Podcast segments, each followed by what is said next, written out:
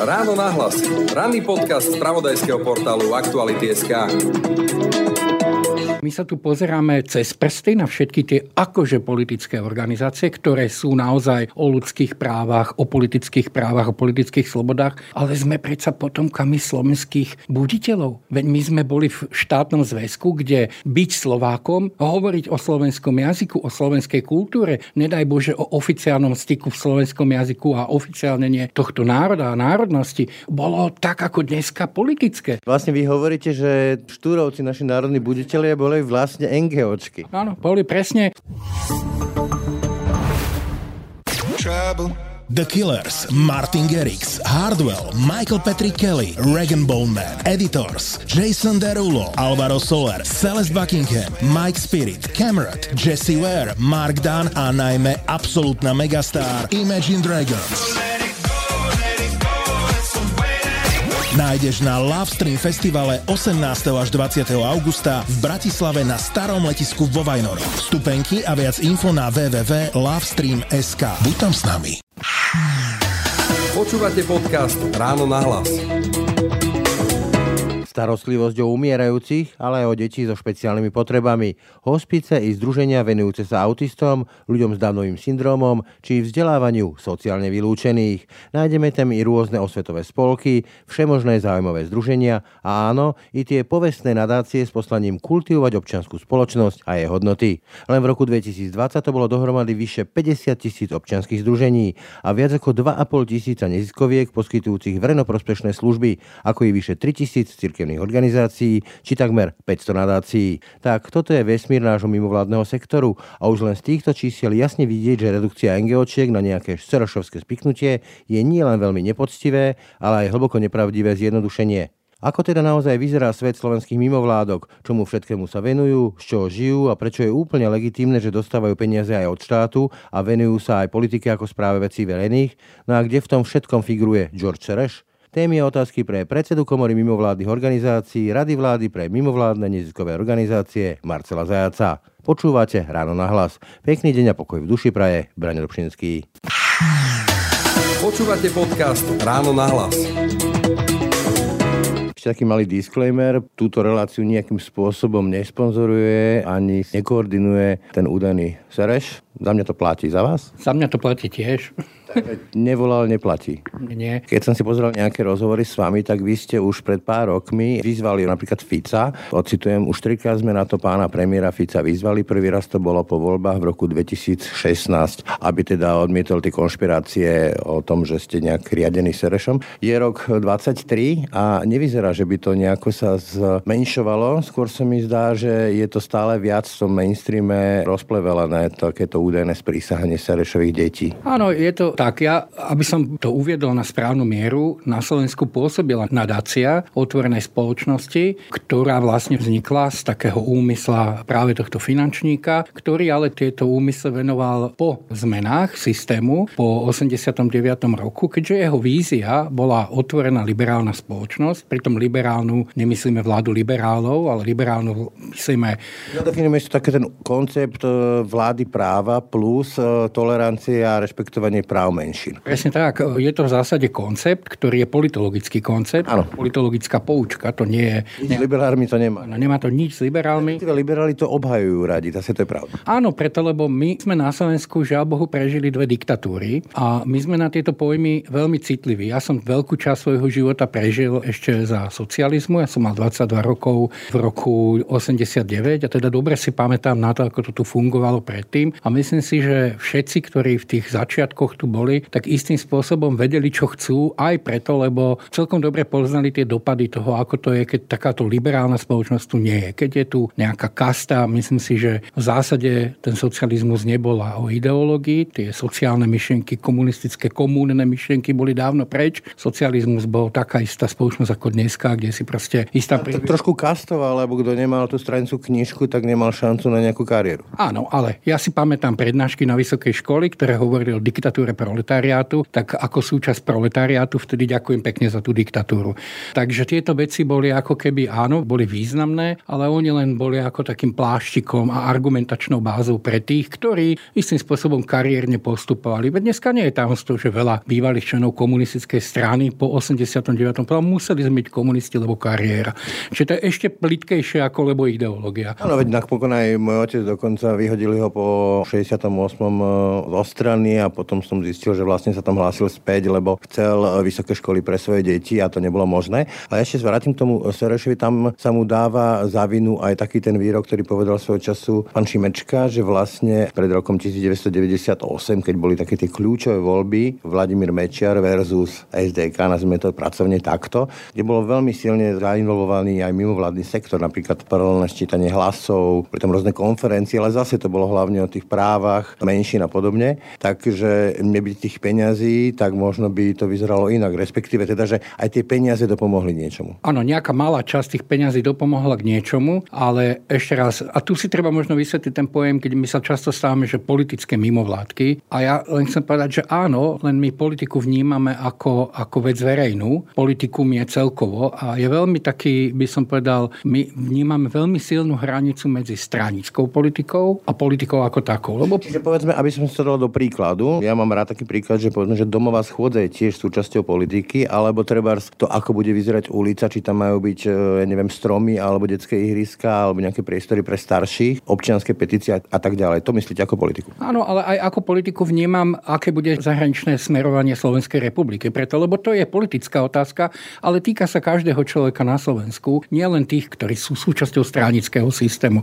Áno, straníci majú ten glejt, na to oni vznikli, tak ako podnikateľské subjekty vznikli za vytváraním zisku, tak politická permakultúra na Slovensku vznikla nad tým, aby tvorila nejakú, nejakú bázu, preto aby my voliči sme vedeli, občania sme vedeli, ako to s nami myslia a kam teda tento náš štát a našu spoločnosť, lebo to nie je len o štáte, ale o celej spoločnosti chcú doviesť. A... Taká tá poperovská otvorená spoločnosť, to znamená, že angažovaní občania, angažovaní pre svoju ulicu, mesto aj štát. Áno, áno, presne tak. A myslím si, že ja opäť sa budem vrácať asi častejšie, keď budeme o týchto politických veciach tej minulosti. My s tým nemáme dobré skúsenosti, veď ani tá vládnuca trieda. Pripomeniem, keď už o tom hovoríte tej minulosti, tak vlastne toto bol Československo štát, ktorý asi najtvrdšie zreguloval všetky tie, že skauti a ďalšie. To všetko pomizlo v mene toho, že museli byť organizovaní v tom Národnom fronte. Áno, áno, a nie len to, to bol druhý, preto lebo my sme mali tú skúsenosť už predtým, preto lebo aj slovenský štát toto urobil. Najväčšími, a to málo kto vie, ale najväčšími obeťami práve toho slovenského štátu sa stali aj národovecké, slovenské národovecké spolky a združenia, ale samozrejme potom toto po veľmi krátkom čase po vojne úplne dokonal proste ten vtedajší vládnuci režim, preto lebo ten skutočne nehnuteľnosti pobral, majetky, fondy, fondácie, to všetko sa vlastne zoštátnilo a áno, a zopel ich naozaj do toho, že kontrolovaného mechanizmu, ktorý... Front, čiže mať ich pod kontrolou. A ešte sa vrátim k tomu Sorešovi. Takou výhradou môže byť, a podľa mňa je to legitímna otázka, že či to nie je nefér, keď nejaký miliardár s veľa peniazmi má zdroje na to a venuje ich, povedzme, sebe blízkemu videniu, čo je úplne samozrejme v poriadku, keď niekto nejako vidí, že ovplyvňuje ten svet okolo seba, aby vyzeral tak, ako on ho vidí, voči tým, ktorí tie peniaze nemajú a veci vidia inak. Akože či ten boj je férový? Ten boj je naprosto férový a ja skúsim povedať teraz príklad, kde všetci s tým určite budeme súhlasiť. Ja som teda bol svedkom, lebo som pracoval práve v rozvoji tretieho sektora v tých začiatkoch deväťdesiatych rokoch, kde ja som videl, ako vznikali alebo znovu obnovovali sa všetky tie združenia a iniciatívy občianske a chcem len povedať, že to vždycky bolo o inom videní. My dnes všetci akceptujeme napríklad združenia, ktoré sa venujú mentálne postihnutým ľuďom, ale treba si uvedomiť, že na konci osemdesiateho deviateho roku to bolo inovatívne videnie veci. To, ako oni nazerali na to, aká služba sa má poskytovať, či už samotným postihnutým, alebo, alebo deťom postihnutým. Vôbec alebo... vozičkári patria do verného priestoru. Áno, áno, veď my si to pamätáme, že spoločnosť zvykla týchto ľudí koncentrovať v nejakom ústave. Zámočku, kde ich nikto nevidí. Kde ich nikto nevidí a oni tam boli priviazaní, slintajúci, ja neviem čo. Tu proste bolo inovatívne vidieť, že to je súčasťou. To sa dnes hovorí integrácia, tomu sa dnes hovorí proste úplne, úplne inklúzia, inklúzia úplne modernými slovami. Myslím si, že my sme to na Slovensku nevymysleli, veď sme sa len učili od tých, ktorí toto videli, alebo tá realizovali v zahraničí. Rozhodne tie úspechy v tom napredovaní napredovaní týchto skupín tam boli evidentné. Ešte dokonca, že vás preruším, mi napadol taký krásny príklad, veď aj volebné právo žien bola novinka zavedená po prvej svetovej vojne a nie všetci aj z tohto politického priestoru tu s tým súhlasili, že to tie hysterky, čo majú čo voliť a majú sedieť doma u sporáku. Áno, presne tak, a my sa tu pozeráme cez prsty na všetky tie akože politické organizácie, ktoré sú naozaj o ľudských právach, o politických právach, o politických slobodách, ale sme predsa potomkami slovenských buditeľov. Veď my sme boli v štátnom zväzku, kde byť Slovákom, hovoriť o slovenskom jazyku, o slovenskej kultúre, nedaj Bože o oficiálnom styku v slovenskom jazyku a oficiálnenie tohto národa a národnosti, bolo tak ako dneska politické. Pekne, vlastne vy hovoríte, že Štúrovci, naši národní buditelia, boli vlastne NGOčky. Áno, áno, boli presne, boli, áno, lebo oni to realizovali v spolkoch. Oni svoju aktivitu realizovali v spolkoch, ktoré boli vtedy originál a presne boli považované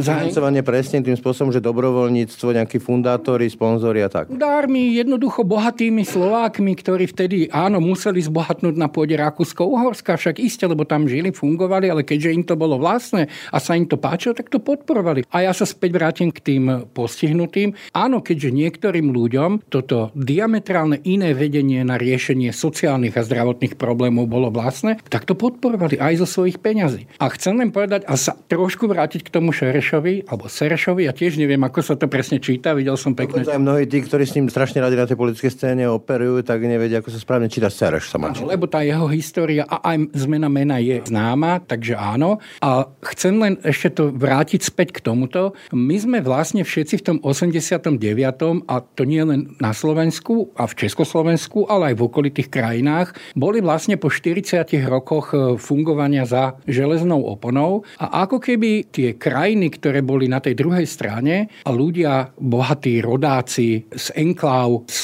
proste z tých diaspor, videli, že to chcú trochu pomôcť tomu vývoju na Slovensku a nie len na Slovensku, v Maďarsku a tak ďalej a tak ďalej. A preto vlastne nejaké tie svoje peniaze vkladali do vylepšenia toho postavenia nie tam, kde oni žili, v tej komunite, ale v tej komunite, odkiaľ pochádzali. Teda ten príbeh pána Sereša je presne ten istý. A ešte dokonca, aby som to zaramcoval, aby si tie doby pamätám tiež, že to neboli ľudia len s liberálnym videním ako pán Sereš, ale boli to napríklad aj po rôzni neoludáci, ktorí napríklad z Kanády, z Talianska, chodil dokonca Ďurica či vnúk na prednášky a tak ďalej. Čiže aj oni mali svoje úvodúka chápadlá, poviem tým, takýmto jazykom v tom ovplyvňovaní napríklad niektorých strán a, a z toho verejného života. Nie len strán politických, ale aj kultúry a filozofie, preto lebo oni tu vydávali svoje, svoje knihy, ktoré nemohli vydávať na tomto území, preto lebo boli pred x rokmi emigrovaní, ale tam boli v tejto veci známi aj tými svojimi ideológiami, myšlienkami a potiaľ je to úplne v poriadku, preto lebo ten význam slova liberálny má presne ten zmysel, že, že neodmieta žiadne názory. Pestrý. Pestrý. Je tam dané ústavou to pravidlo, že my sme nejakí dediči nejakého historického posolstva a tá naša ústava o tom hovorí, kedy to prestáva byť slobodou a začína to byť nebezpečné, keď sa ohrozuje zvrchovanosť tohto spoločenstva a keď sa teda odkazuje na niektoré veci, ktoré my sme už historicky odsúdili, ako napríklad holokaust alebo nejaký ten slovenský fašistický štát. Čiže toto tá ústava hovorí celkom jasne. Ten zákon o združovaní občanov bol pomerne rýchlo na svete, vychádzal naozaj z veľkej neslobody, ktorá tu bola, že ja ako študent som bol pred mliečnym barom, kde sa také vtipné, maturitné ako keby témy dávali a bolo tam, že z geografie vynorenie sa švédskych brehov pri ruských ponorkách. To bola veľká nadsázka a veľká, no ale stretli sa tam študenti, čítali, zasmiali sa na tomto vtipe, prečo policajti bolo zakázané združovať sa, tak nás zadržali do Antonov minimálne nejakých dvadsaťštyri alebo dvadsaťštyri hodín, nie, a nejakých šesť sedem hodín sme boli, ale prišlo na školu hneď nejaké formálne upozornenie a tak ďalej. Čiže preto to združovanie občanov bolo jedno z najskorších a naozaj je vymedzené ne, tak, že vy môžete združiť za akýmkoľvek účelom, len teda nesmiete porušiť tú ústavu a tú... Od včelárov, filatelistov až po jogínov alebo po ľudí, ktorí sú za liberálnu alebo teda konzervatívnu filozofiu. Mimochodom, keď už takto pôsobíte v tých štruktúrach, máte zmapované, že koľko vlastne u nás v tom mimovládnom sektore vôbec je organizácií, aký obrovský vesmír to je? Ja som si to našiel, lebo to sa dá dohľadať na štatistickom úrade a sú to dáta z dvetisícdvadsiateho roku. Poviem, že registrovaných v dvadsiatom roku sme mali päťdesiat tisíc päťstosedemdesiatpäť občianskych združení, nadácií sme mali štyristosedemdesiatjeden, neziskových organizácií poskytujúce verejnoprospešné prospešné služby dvetisícpäťstoosemdesiatsedem, neinvestičných fondov päťstojedna a napríklad cirkevných organizácií tritisícsedemdesiatdva. Je to veľmi zaujímavé číslo. To sú vlastne všetci tí, ktorí sa vykazujú v štatistických úradoch, majú nejaké ičo a teda prihlasujú sa k tejto. Môžu sa zbierať peniaze na svoje fungovanie a tak ďalej. Áno, a môžu fungovať, hlavne môžu vykonávať činnosť. Ja potom poviem druhé zaujímavé číslo a uvidíte, aký je ten rozdiel medzi tými, ktorí existujú a ktorí teda naozaj sa aj uchádzajú nejaké verejné financie. Drvivá väčšina takýchto organizácií, spolkov, spoločností vôbec nepotrebuje peniaze. To som práve sa chcel spýtať, že čo povedzme, že fungujú, lebo zase ľudia majú také tie, alebo teda tí, ktorí podliehajú rôznym konšpiráciám, tie predstavy, že ja neviem, asi mám nejakú tiež špeciálnu linku a špeciálny bankový účet, kam mi chodia ako novinárovi peniaze od Sureša, akurát že nechodia, ale mnoho ľudí si to myslí. No a to práve je tiež taký mýtus, preto lebo drvivá väčšina hlavne tých občianskych združení a takých tých, ktorí sa združia, lebo ma ich niečo baví, alebo voči niečomu vystupujú, oni vôbec peniaze nepotrebujú. Tá úplná klasika je, že vy žijete v nejakom baráku a idú vám postaviť nejaký panelák pred domom, ktorý vám zniží vo výhľade a tak ďalej. No a pozor, on vám zniží kvalitu života, zniží cenu vašej investície. No proste vy ako fyzická osoba združíte. Vy to nechcete, vám to nerobí dobre. A vy sa vtedy združíte preto, lebo vstupovať do istých konaní, napríklad stavebných konaní alebo územnoplánovacích konaní, môžu práve tieto združenia. A vy nepotrebujete k tomu peniaze, lebo jeden sused je právnik, druhý sused je architekt, to väčšinou v tých domoch tak býva. A vám ovec a viete sa vyzbierať. No, vy sa vyzbierate, tí ľudia to urobia dobrovoľne, ten právnik si to prečíta po večeroch, pozrie, tu sú slabé miesta, ten architekt si to pozrie po večeroch. No možno potrebujete peniaze na to, aby ste začali zasielať nejakú korešpondenciu s úradmi, možno budete potrebovať tlačovku, na čo tam peniaze? Nikdy sa tam nejaké peniaze. A keď, tak naozaj sa pokorne po eure vyzbierať. Jednoducho moderné sociálne siete umožňujú a celkom dobrý výtlak to má, že popíšete situáciu a keď oslovíte dostatočný počet ľudí, tak vám jednoducho niečo pošlu a vy vykážete, že za to vidíte ten výsledok. Ale keď robím túto prácu, naozaj to je od autistov cez deti z á dé há dé, mentálne zdravie a tak ďalej a tak ďalej, môžem pokračovať školstvo, tak zistím, že mnohé sektory prakticky by vyzerali úplne inak, alebo by sa možno zrútili mnohé veci bez e, mimovládnych organizácií. A štát sa na to spolieha, že napríklad autisti, rodičia a deti s autizmom, jedni prvý, z prvých sa začali združovať, lebo nevedelo sa, čo to vlastne celé je. A do veľkej miery to štát ich necháva na uličkách a spolieha sa práve na tie mimovládne organizácie. Je to naozaj tak, že keby podľa nejakých takých tých konšpiračných predstav sa tu odstrihol mimovládny sektor, zakázal neviem čo všetko, že by ten štát vyzeral úplne inak? Áno. A tu prejdeme k tomu, že kedy takéto organizácie začínajú potrebať peniaze, vtedy, keď začínajú vykonávať isté služby. My ich dnes aj voláme služby vo verejnom záujme a naša legislatíva sa veľmi, tak by som povedal, aj slušne vyrovnáva s tomu, ktoré to je, ktoré to sú. Máme daňový zákon, máme asignáciu a tá veľmi presne hovorí deväť alebo dvanásť oblastí. Ja ich tu neviem menovať naspamäť, ktoré teda ako keby, keď vy vykonávate služby v tejto oblasti, tak ste považovaní za verejnoprospešné. Nie všetky, ale tieto zrušenia verejnoprospešné sú. Ja som povedal, že dám druhé číslo. To druhé číslo je, že koľko sa organizácií registrovalo. U nás takým najvýraznejším finančným mechanizmom je práve tá asignácia.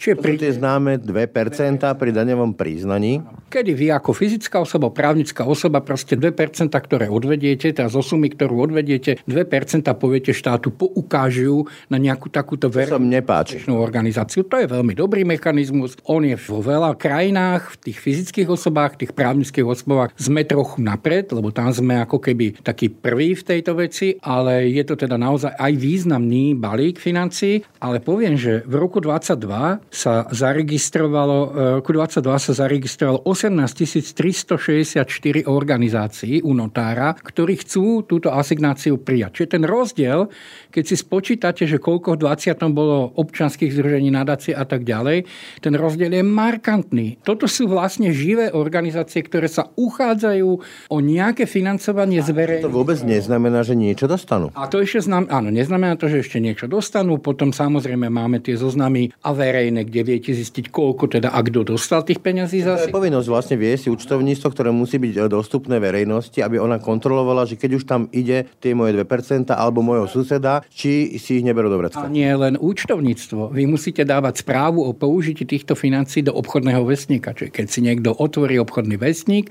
tam, tam sú všetci títo osemnásťtisíc prijímateľov. Tam, tam nájdete všetko. Žiadna konšpirácia. Žiadna konšpirácia, samozrejme. samozrejme. No a teraz sme späť pri tých službách a ja poviem takú základnú mantru, ktorá by mala v tom financovaní samozrejme byť. No tieto verejnoprospešné služby už či sú v oblasti vzdelávania, alebo sú v oblasti sociálnej, zdravotníckej, ale aj napríklad v oblasti životného prostredia, aj napríklad v oblasti ľudských práv, menšinových práv, tak e, tieto služby naozaj sú také, ktoré významne môžu buď doplňať, alebo aj nahradiť funkciu vlastne štátu. My rádi hovoríme, že štát nie je povinný tieto služby vo verejnom záujme realizovať, je však povinný ich zabezpečiť. Je povinný mať takú legislatívu a mať také všetky tie mechanizmy, ktoré má, aby ten občan isté služby prijímal. Niektoré my máme definované aj v ústave, zdravotníctvo.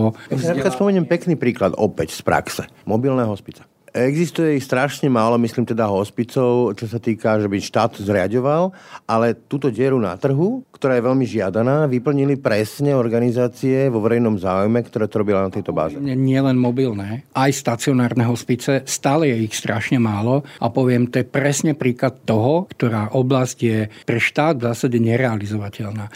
Tá práca vôbec nie je ľahká, tú prácu môže realizovať. Drahé veľmi pre štát. A nielen drahé, ale bolo by to mechanizované. A my vidíme, ako služby, ktoré sú mechanizované, nie úplne fungujú. A hlavne, keď sa zomiera, to nie je len zdravotná vec. Treba presne ten dobrovoľnícky sektor splňa to, že tam idú ľudia, ktorí to chcú robiť, pre ktorých to je niečo viac ako peniaz. Poslanie poskytnúť tú službu. Lebo to naozaj, hlavne v tejto hospicovej starostlivosti, viete, tam idú ľudia, ktorí zo zdravotného hľadiska sú vybavení. Tam už ich nechce nikto liečiť. A napriek tomu im ešte spoločnosť má čo poskytnúť. To zomieranie môže byť, môže byť aj nepekné. A práve ho... Presne viem. Práve hospicová služba je tá, ktorá má nič nie je príjemné na zomieranie, ale môže byť pomerne priateľné, dôstojné, dôstojné a nielen pre toho zomierajúceho, ale aj pre jeho rodinu a priateľov. To sú tí, ktorí trpia v týchto situáciách a preto, keď mu niečo poskytneme, tak je to rozhovor, je to nejaká proste duchovná ľudskosť. ľudskosť. Tak je to niečo, čo je, čo je významné pre nielen teda toho zomierajúceho a jeho okolie a to je neľahké. To neviete urobiť, keď keď robíte tabulkovo. Ja chápem, že niektoré služby musia sa poskutovať tabulkovo. Máte x ľudí, máte x operácií.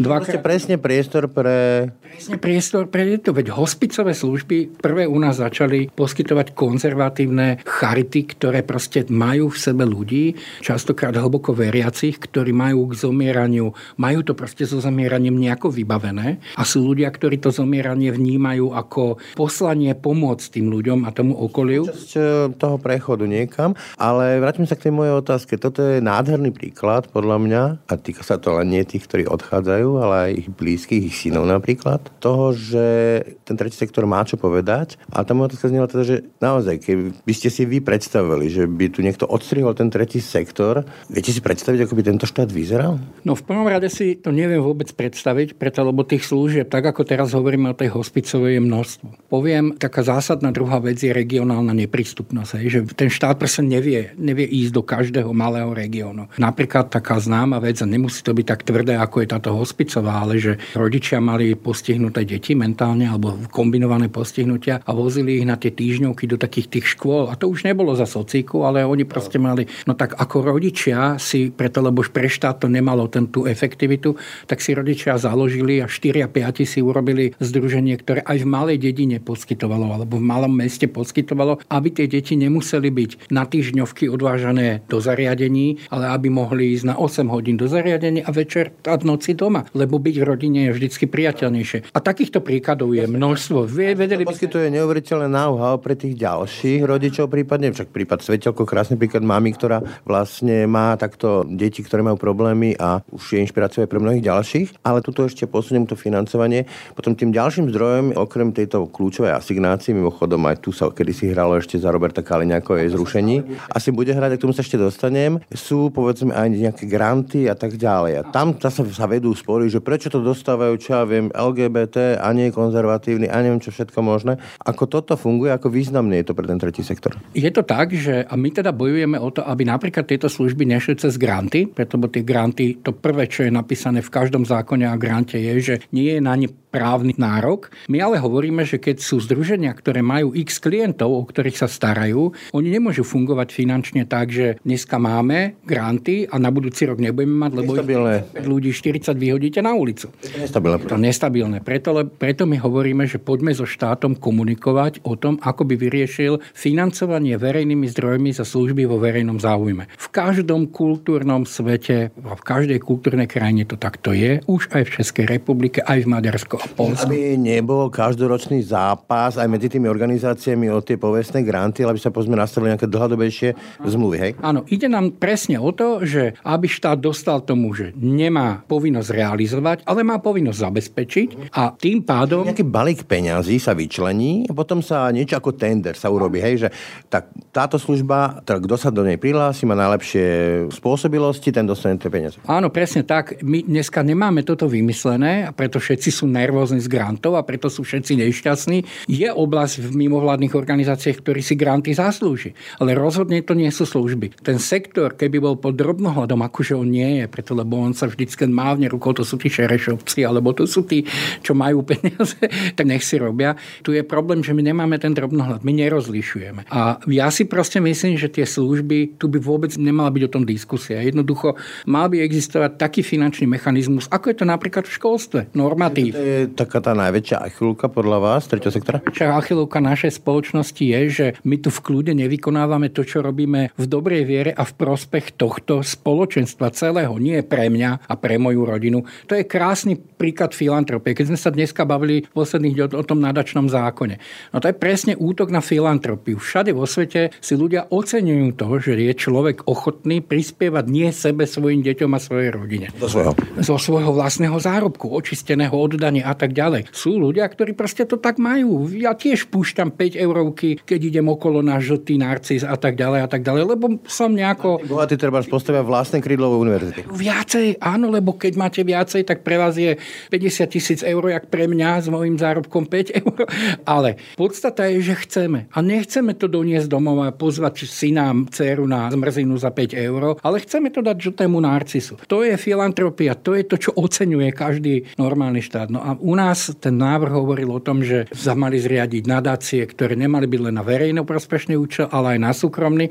A mal ten návrh hovoril o tom, že by sa im oveľa ľahšie fungovalo ako tým verejnoprospešným. Ale našťastie to neprešlo. Ono sa hovorilo o tom, že to je vlastne spôsob, ako ukryť peniaze pred prípadnou finančnou políciou, súdmi a tak ďalej. Ale to nie je jediný. To zase nebola tá... Veď tu aj podnikateľské, viete, keď chcete urobiť nejaký... Optimalizovať nás sme to takto. Ja si doteraz pamätám taký inzerát ešte niekedy zo začiatku milénia, že ak chcete ukryť peniaze pred mafiou, daňovým úradom a manželkou, tak sú tu schránkové firmy. Ale poďme teraz k tej achilovke. Vy hovoríte, že toto je najväčšia achilovka, treba ju vyriešiť, ale už som to naznačil. Ešte za Roberta Kaliňáka tu bola snaha zrušiť tie asignácie, tie dve percentá. A na základe toho, čo dnes počúvame od Roberta Fica, Republiky a aj potom rôzni poslanci z týchto strán sa dnes vyhražajú, že treba zakrútiť trošku krkom, vyčistiť ten tretí sektor a že ísť tak povedzme, že ruským modelom, že dá sa vám tá vysačka, že zahraničný agent. Čo by to spravilo s tretím sektorom, respektíve myslíte si, že k tomu príde? Takto. Ja ešte predtým, ako odpoviem na túto otázku, poviem o tých zdrojoch sektora, preto lebo ten najväčší a najmohutnejší je, to sú verejné financie. Asignácia sa počíta medzi verejné financie. Ja vnímam rozdiel medzi asignáciou a dotačnými mechanizmami jeden a veľký a pokrokový a to, že ten štát sa vzdáva nároku rozhodovať a poverí toho, kto tie dane vytvoril, aby on rozhodol. Je to nejaký typ demokracie. My vieme o tom, že tie, nie všetky tie oblasti sú pokrývané rovnomerne. Vieme, že niečo je sympatickejšie, niečo je menej sympatické pre... Ale je to na tých ľuďoch. Ale je to na tých ľuďoch a nie je to niekde v nejakom politickom grémiu, ktoré rozhoduje o dotačných mechanizmoch na ministerstvách a tak ďalej, čo ja, ja vnímam ako za veľmi dobrý nástroj, ktorý vznikol a historicky je tu nejako o ňom diskutované a zatiaľ je naozaj po dohode s pánom Kažimírom, ktorý bol teda vtedy ministrom financií, veď my sme o tomto mechanizme rokovali päť rokov spolu, ak možno nie viacej a naozaj sme nakoniec dovršili podpisom memoranda, že on vtedy uznal ako minister financií, strážca verejnej kasy, strážca toho, kam idú verejné peniaze, že toto je efektívnejšie a lepšie rozdeľovanie verejných peňazí pre verejnoprospešné účely, ako keď je to cez tie dotačné mechanizmy. To je veľmi pragmatické rozhodnutie, my sme za ňo rádi, ale stále je to balík verejných financií. My si myslíme, že že mimovládne organizácie sú o to silnejšie, o čo sú viac zdrojovo financované. Že nemôžu byť, alebo nem... nezávislejšie. nezávislejšie.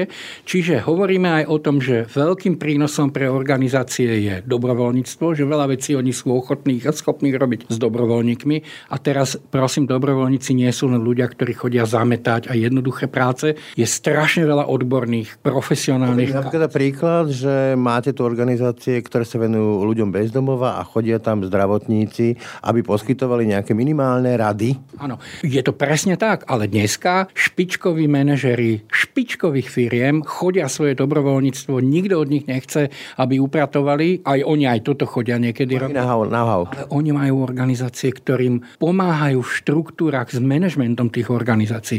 Tie organizácie sú potom neskutočne silné, preto lebo majú manažment na úrovni veľkých ziskových organizácií, čiže je to, je to predsa len trochu iné. To dobrovoľníctvo vie byť veľmi, veľmi nápomocné a naozaj často sú to také kapacity, ktoré si ten štát nedovolí zaplatiť. Ne, nedovolí.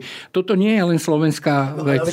To nadšenie a ten zápal srdca sa zaplatiť ani nedá. Plus, samozrejme v nejakom, či už je to v štátnom alebo v súkromnom podniku, vy nemôžete byť moc odvážni. Lebo všetko má svoje limity. Biznis chce mať hlavne príjem, však to je účel, za ktorý vznikol. Štát musí obslúžiť veľa a teda na nejaké veľké, by som povedal, bádanie, skúmanie a byť odvážny a dávať nové návrhy, no na to je práve ten tretí sektor. Na to ten človek, ktorý je špičkový vedec a vie, že v tej svojej inštitúcii do takýchto odvážnych projektov ísť nemôže, no tak ide cez takéto mimovládne organizácie. Tam to navrhne, tam sa spraví väčšinou aj nejaká, nejaký návrh, analýza a potom sa to snaží nejako dostať. Možno motika vystrelí. Či už do tej služby, ktorú oni realizujú, alebo potom sa to dokonca môže stať aj predmetom, dajú to ponúknuto tým, ktorí teda spravujú štát a oni môžu z toho... Napadal sa taký klasický príklad, však Američania to povyšli na celkom vysokú úroveň, to je, že učitelia chodia učiť do, povedzme u nás, rómskych osád a podobne a to je naozaj ťažká práca, vyslovene vyčerpávajúca až k vyhoreniu, robia to niekoľko rokov, robia to z vlastného rozhodnutia dobrovoľne. Áno, to je Teach for Slovakia, to je naozaj dneska veľké úspechy v týchto ako keby marginalizovaných skupinách, veľké úspechy v tom vzdelávaní sú naozaj výsledkom práve toho, že tam pôsobia takto špičkoví. Chcú byť. Pre... A chcú tam byť a robia to a niekedy sa do toho zamilujú až moc, ale a že tam aj ostávajú, ale, ale to je už... Alebo vyhoria dokonca, aj to je možno. Je to krásne o tom hovoriť, ale musím sa k tomu vrátiť, lebo sledujem, čo sa deje a ja mám taký pocit, že sa to môže otočiť späť. Otočí sa to teda podľa vás späť? Hrozí tu naozaj, že budete mať nejaké výzačky zahraničných agentov ako niekde v Rusku? Dokonca, že vám možno zrušia tie asignácie? Pozrite, paradoxne, a ja sa k tomuto odpovedou dlho, ja viem, že som dlhý, blížim. No, ja sa tu snažím hovoriť, že ten sektor má viacej oblastí. Jedno je to poskytovanie služieb, má viac zdrojové financovanie, dobrovoľníctvo, verejné zdroje, súkromné zdroje, lebo ľudia sú aj schopní darovať. A tým je to vlastne akási silná skupina ľudí. A chcem len povedať, a to naozaj dúfam, že to niekto aj vypočuje, že ak sa tu spravia nejaké zmeny, všetci žijeme v obavách, lebo všetci žijeme v nejakom, nie sme úplne ako keby buchnutí vrecom, takže sledujeme, čo sa tu deje za posledné roky a my by sme možno vedeli žiť aj v, aj v lepšej spoločnosti, keby sme boli trošku viacej rozumnejší. To poviem teraz bez toho, aby som pomenoval strany a bez toho, aby som pomenoval aktérov. Týka sa to, obávam sa, takmer všetkých strán. Áno, týka sa to presne všetkých strán a bolestivé je to, keď idete naozaj k tým susedom, s ktorými sme tvorili jeden štát a je to nepochopiteľné, ako je možné, že oni sú tak inde v tej kultúre spoločnosti. To je presne v tom, že nadačný zákon, to nie je len o tomto nadačnom zákone, ale to je o vnímaní. Ako vlastne naši správcovia vecí verejných vnímajú tento sektor? Ako mu nerozumejú, ako ho nepoznajú, ako, ako naozaj nevedia, čo prináša im, im, že plní ich úlohy, lebo oni, keď sú politici, ich ambíciou je spravovať veci verejné a spravovanie veci verejné je naozaj doručenie istých služieb, aby ich mal každý občan. Vlastne tie NGOčky robia prácu za nich, hej? Za nich. Oni, oni robia prácu pre nich, aby som to povedal lepšie. Nie za nich, ale pre nich. Aby oni mohli byť úspešní, aby ich spoločnosť, tú, ktorú oni spravujú, bola výzretejšia. A ak sa niečo stane, tak ja vás upozorňujem a upozorňujem aj ich všetkých. Najväčší problém budú mať zase oni. Preto, lebo ako sme si povedali, najviac tie verejné financie potrebujú tí, ktorí robia priamo služby, tí, ktorí majú klientov, tí, ktorí proste majú ľudí, ktorí sa musia postarať, ktorí musia nakrmiť, ktorí musia ležať v teple, ktorí musia proste byť v nejakých... Vráti sa to ako bumerang v podobe zhoršenia sociálnych služieb. Áno, keď ich oni oni zatvoria tieto sociálne služby, alebo zdravotnícke služby, alebo vzdelávacie služby, tak kto ich zoberie? Kam ich zoberie? Veď dneska si pozrite, aká je čakacia doba na verejné. Ja sa obávam, že ono to funguje tak, že mnohí tí vysokopostavení politici chodia do zahraničia a im úplne jedno, že čo bude s nami. Je, ale opakujem, že jasné, ja rozumiem aj tomu, že dneska naše publikum nie je tiež, tí politici sú len takí, aké majú publikum, naše publikum tiež je v tomto veľmi hrubozrné, že tomu moc nerozumie, ale fakt je ten, že tu je príliš veľa občanov Slovenskej republiky, keď budeme hovoriť o sociálnych a zdravotníckych službách, je v tej službe práve mimovládnych organizácií, ktorí, keď sa napríklad zruší asignácia, my sme to aj preto sme nakoniec pochodili s tým pánom Kažimírom, bo sme mu vysvetlili, že tá asignácia veľmi nepriamo ide aj do verejných inštitúcií, aj do škôl, aj do sociálnych zariadení, presne tam a väčšinovo, lebo ten záujem ľudí nie je iný ako hej, ja tiež kopírujete potreby. Kopíruje potreby. Čiže keď si pozriete štatistiku, čo najviac trápi občanov, tak asi je to nezamestnanosť, zdravotná starostlivosť, sociálne služby, to aj tých bohatých najviac trápi, aj tých, ktorí pristupujú. Čím si to vy vysvetľujete, mňa to úplne že fascinuje, že ľudia, ktorí na tej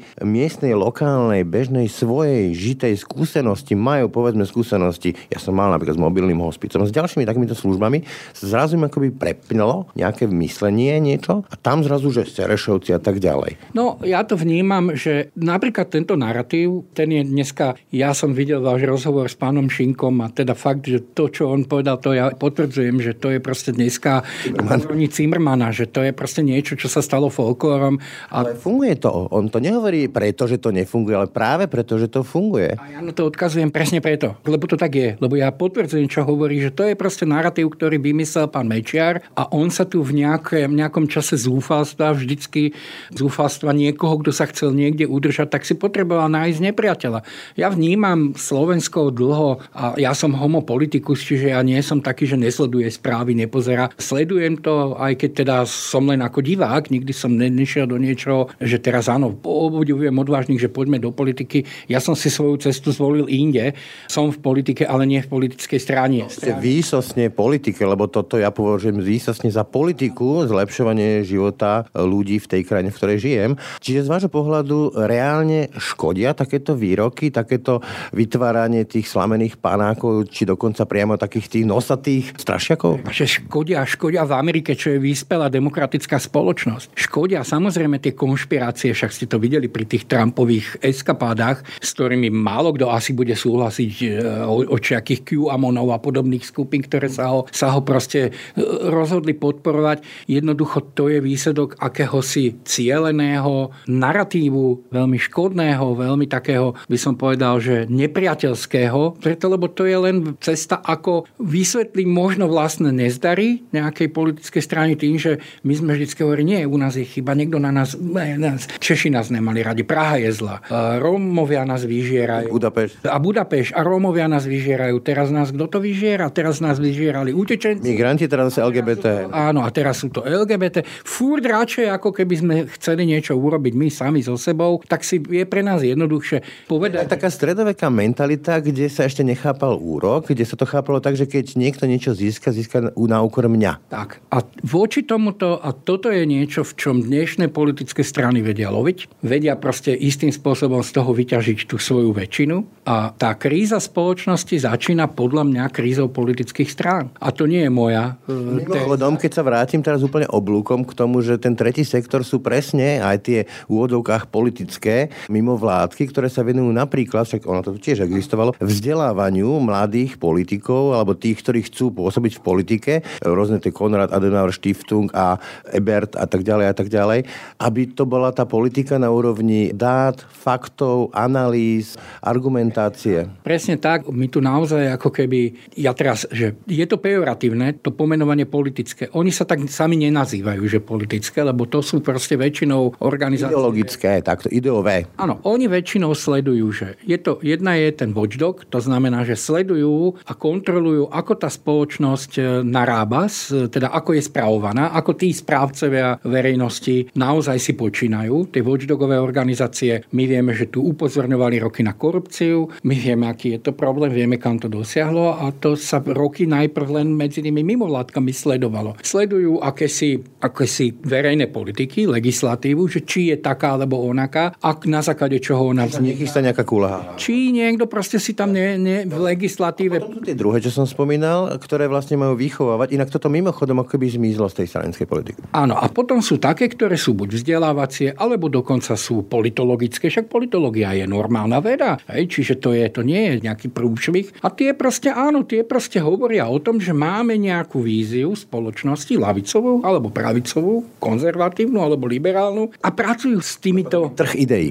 Trh, áno. A ona už tu dnes nie je preto, lebo dneska ani tie politické strany, ktoré si túto činnosť objednávali, už ju nepotrebujú. Áno, neexistujú tie stranické inštitúty, áno. Zmizlo. Ešte sa spýtam jednu otázku. Čo tie zahraničné peniaze? Lebo hovoríme, aj Rusko na to vsadilo, že zahraniční agenti u nás tiež, a prečo nejaký, nejaké peniaze z Nemecka? Teraz je to obľúbený argument jedného poslanca nemenovaného. Tak ako som povedal, že proste po osemdesiatom deviatom niekto veľmi citlivo vnímal, že chce našej spoločnosti pomôcť. A boli to naši rodáci, boli to, na, boli to ľudia z diaspor, boli to ľudia, ktorí proste boli vonku a boli bohatí a chceli to urobiť. To je prvá. A druhá, to je formálne. Hej, máte Európsku úniu, ktorá má formálnu pomoc. Vtedy sa to volalo fáre. Máte Spojené štáty, ktoré mali U I A I D, čiže U S A I D. Dneska Slovensko má svoje Slovak á í dé. Krajiny majú svoje, že keď máme, tak chceme pomôcť ostatným rozvojovým krajinám. Samozrejme sa robila táto pomoc len do časti, keď sme boli považovaní za rozvojovú krajinu. Málo kto dneska šermuje týmito vecami. Málo kto vie, že k nám už táto pomoc neprichádza rozvojová, lebo my už nie sme v tej kategórii rozvojová. My sme tí, ktorí dávajú. Ktorí dávajú. A teda tým pádom my už dnes nepríjmame ani pomoc formálnu od, od z verejných zdrojov, či už Európskej únie, alebo, alebo z Spojených štátov, alebo z Holandska, alebo odkiaľkoľvek. Príjmame niekedy pomoc súkromnú, ale tu tiež nie je tak masívne, preto lebo to je zase daňový cenzus, ktorý oni môžu dostať, a ten daňový cenzus dostanú vtedy, keď pôsobia vo verejnoprospešnej oblasti u nich a rozvoj zahraničia, ako keby napredujú krajín, bol daňovo zvýhodnený, ale už nie je. Čiže už dneska oni sem neposiajú peniaze, lebo už ich neodpíšu. Dneska už posiajú peniaze len keď je to, že čisto ich ako keby dobrá vôľa a dar. Žiadny daňový cenzus za tým už nenajdu. Ale potom osemdesiatom deviatom do myslím dvetisíc, ak si nemyslím, nemýlim piateho, kedy sme vstúpili do, neviem, či to do E H P alebo do Európskej únie, tam sme proste tamto skončil, dovtedy tie programy tu boli. A aj napríklad ten Soros, Soros povedal, že on chce, aby novo napredujúca východná Európa mala podobu, o ktorej on sníva, a tu podporoval tak, ako tu podporovali aj konzervatívci.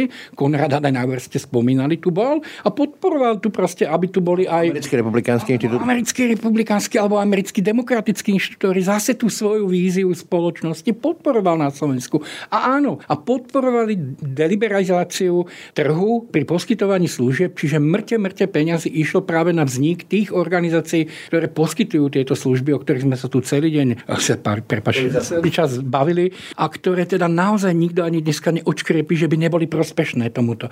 Ale ono prospešné sú aj tie advokačné, prospešné sú aj tie watchdogové. Veď čo je na tom neprospešného, keď sa pokúsime od, akože odhaliť korupciu? Veď to je prospešné tej spoločnosti. Netreba vo všetkom hľadať konšpirácie, ale úplne na záver. Ste podobný ročník ako ja, ešte si zažili ten bývalý režim, ja sa držím takého, že ostrovčeky pozitívnej deviácie, to znamená, že ono prežije ten tretí sektor, aj keby mu sekli po krížoch, určite, lebo to nadšenie a to dobrovoľníctvo nevymizne zo srdc ľudí len tak, ale nemáte obavy z toho, čo sa môže valiť z tej politickej časti, ktorú, z tých trendov, ktoré tu dnes vládu? Prvá časť otázky je, a to je to, čo som aj hovoril, že najväčší problém budú mať práve paradoxne tie organizácie, ktoré sú poskytujúce služby, lebo to naozaj nejde bez toho, aby dostali príspevok od štátu z verejných zdrojov. Samozrejme, tie ostročeky pozitívnej deviácie tu budú a tak, ako ich neod, neodstránili fašisti a neodstránili ich komunisti, neodstránili ich tu nikto. A v tejto spoločnosti panuje čím horšie, tým lepšie, lebo tá motivácia tých ľudí dávať sa, spolčovať sa, dávať sa dokopy, ani zákaz združovania tomu nezabránil. Proste to tu fungovalo, veď sme to v osemdesiatom deviatom všetci videli. Aj tí, čo si nevšimli, že sa niečo stalo, tak tu sa proste nastúpilo do štruktúr. Tu to nevznikalo, že za deň. Tie spojenectvá tam boli, to sú neformálne spojenectvá, to neviete, to proste neviete istým spôsobom, to sa nedá manažovať. To, to entropia. Pozrite sa na Slušné Slovensko. Ako to vzniklo? To je presne tá riadna občianska angažovanosť. Na to vy nepotrebujete inštitúcia, na to nepotrebujete... No, ani... Ťažko pochopiť niekto, kto vyrastal v es zet em a myslí si, že všetko sa musí centrálne nariadiť, takže ten strach tam je. Áno, a teraz poviem na tú druhú, obavu. Samozrejme, že mám obavu. Asi ako každý, ako každý človek má obavu z budúcnosti a tých obav je viacero. Ja poviem, že pre mňa ako vyštudovaného prírodca najväčšia obava je z klimatických zmien. Tá druhá najväčšia obava, alebo ďalšia sú z dopadov týchto klimatických zmien. A samozrejme medzi týmito obavami je aj teda obava zo straty liberálneho prostredia, preto lebo ja som v tom neliberálnom vyrastal, žil, nepáčilo sa mi a ja sa tam už nechcem vrátiť. Úprimne, nechcem sa vrátiť do roku osemdesiatsedem, osemdesiatosem, aj keď viem, že to nebolo ako v päťdesiatych rokoch, to už to nebolo t- také, ale ani tam sa nechcem vrátiť. A z veľmi veľa pragmatických dôvodov, čiže ak mám víziu, že sa takéto niečo stane, tak mám tú obavu. A aby sme povedali úprimne, sme veľmi pozorní v tom, čo dnešné politické strany hovoria. Na jednej strane sme, tak ako väčšina, veľmi sklamaní z toho, že tie politické strany, ktoré niečo hovorili, tak to nedoručili v spoločnosti,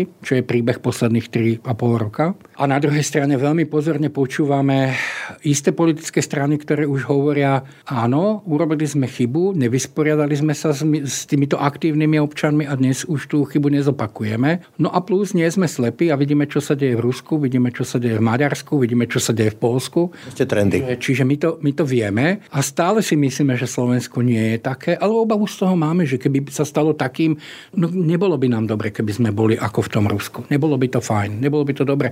Inak pre úprimnosť, ako chcem len povedať, že ja som, lebo som starý pes v týchto štruktúrach a chcem len povedať, že ja som teda komunikoval s pánom Kaliňákom ešte zákon, spolkový zákon, ktorý mal zrušiť zákon o občianskych združeniach a on naozaj vtedy pochopil, lebo sme mu argumentovali, že to je príprava na putinizáciu, to vtedy ešte nebola urbanizácia, ale putinizáciu spoločnosti a on vtedy, a veľmi poctivo to chcem povedať, ten zákon nepredložil. Hoci bol predkladateľ toho zákona a mali sme niekoľko stretnutí, takže ja si myslím, že my sme trochu na Slovensku iní. Napokon v septembri sa o tom presvedčíme na vlastnej koži, ale kľúčové je, že stále to máme v rukách a stále to tým septembrom neskončí všetko. To hovorí aj dlhoročný vášnivý mimovládkar Marcel Zajac. Ďakujem. Som tu gúlal očami pritom a ďakujem aj ja, preto ste mi povedal, že vášnivý, lebo ja naozaj rozprávam, že celým povrchom tela, takže... A to k tomu patrí. Ďakujem ešte raz. A ja ďakujem. Vôbec ďakujem za to, že túto tému, lebo my sa teda naozaj dvadsať rokov snažíme o tom hovoriť, lebo tu je problém. Ja si naozaj myslím, že problém je aj v tom, že sa nevie. Že u veľa takýchto odpovedí, ktoré sme sa bavili, keď sa my rozprávame aj s vrcholovými politikmi, tak paradoxne po nejakom čase oni pochopia, že čo sa bavíme. Ale je to pre nich tak, tak niečo, že bleje a tak vzadu a tak na poslednom mieste, že nemajú tú chuť sa tomu nejako venovať. A potom sa často urobia kroky, ktoré proste tomu nemôžu pomôcť a môžu nás naozaj akože doviesť do... do... Jasne, no, nevedomosť plodí strach. Ďakujem ešte raz. Počúvate podcast Ráno nahlas.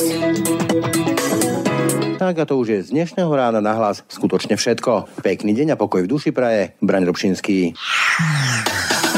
Všetky podcasty z spravodajského portálu Aktuality bodka es ká nájdete na Spotify a v ďalších podcastových aplikáciách.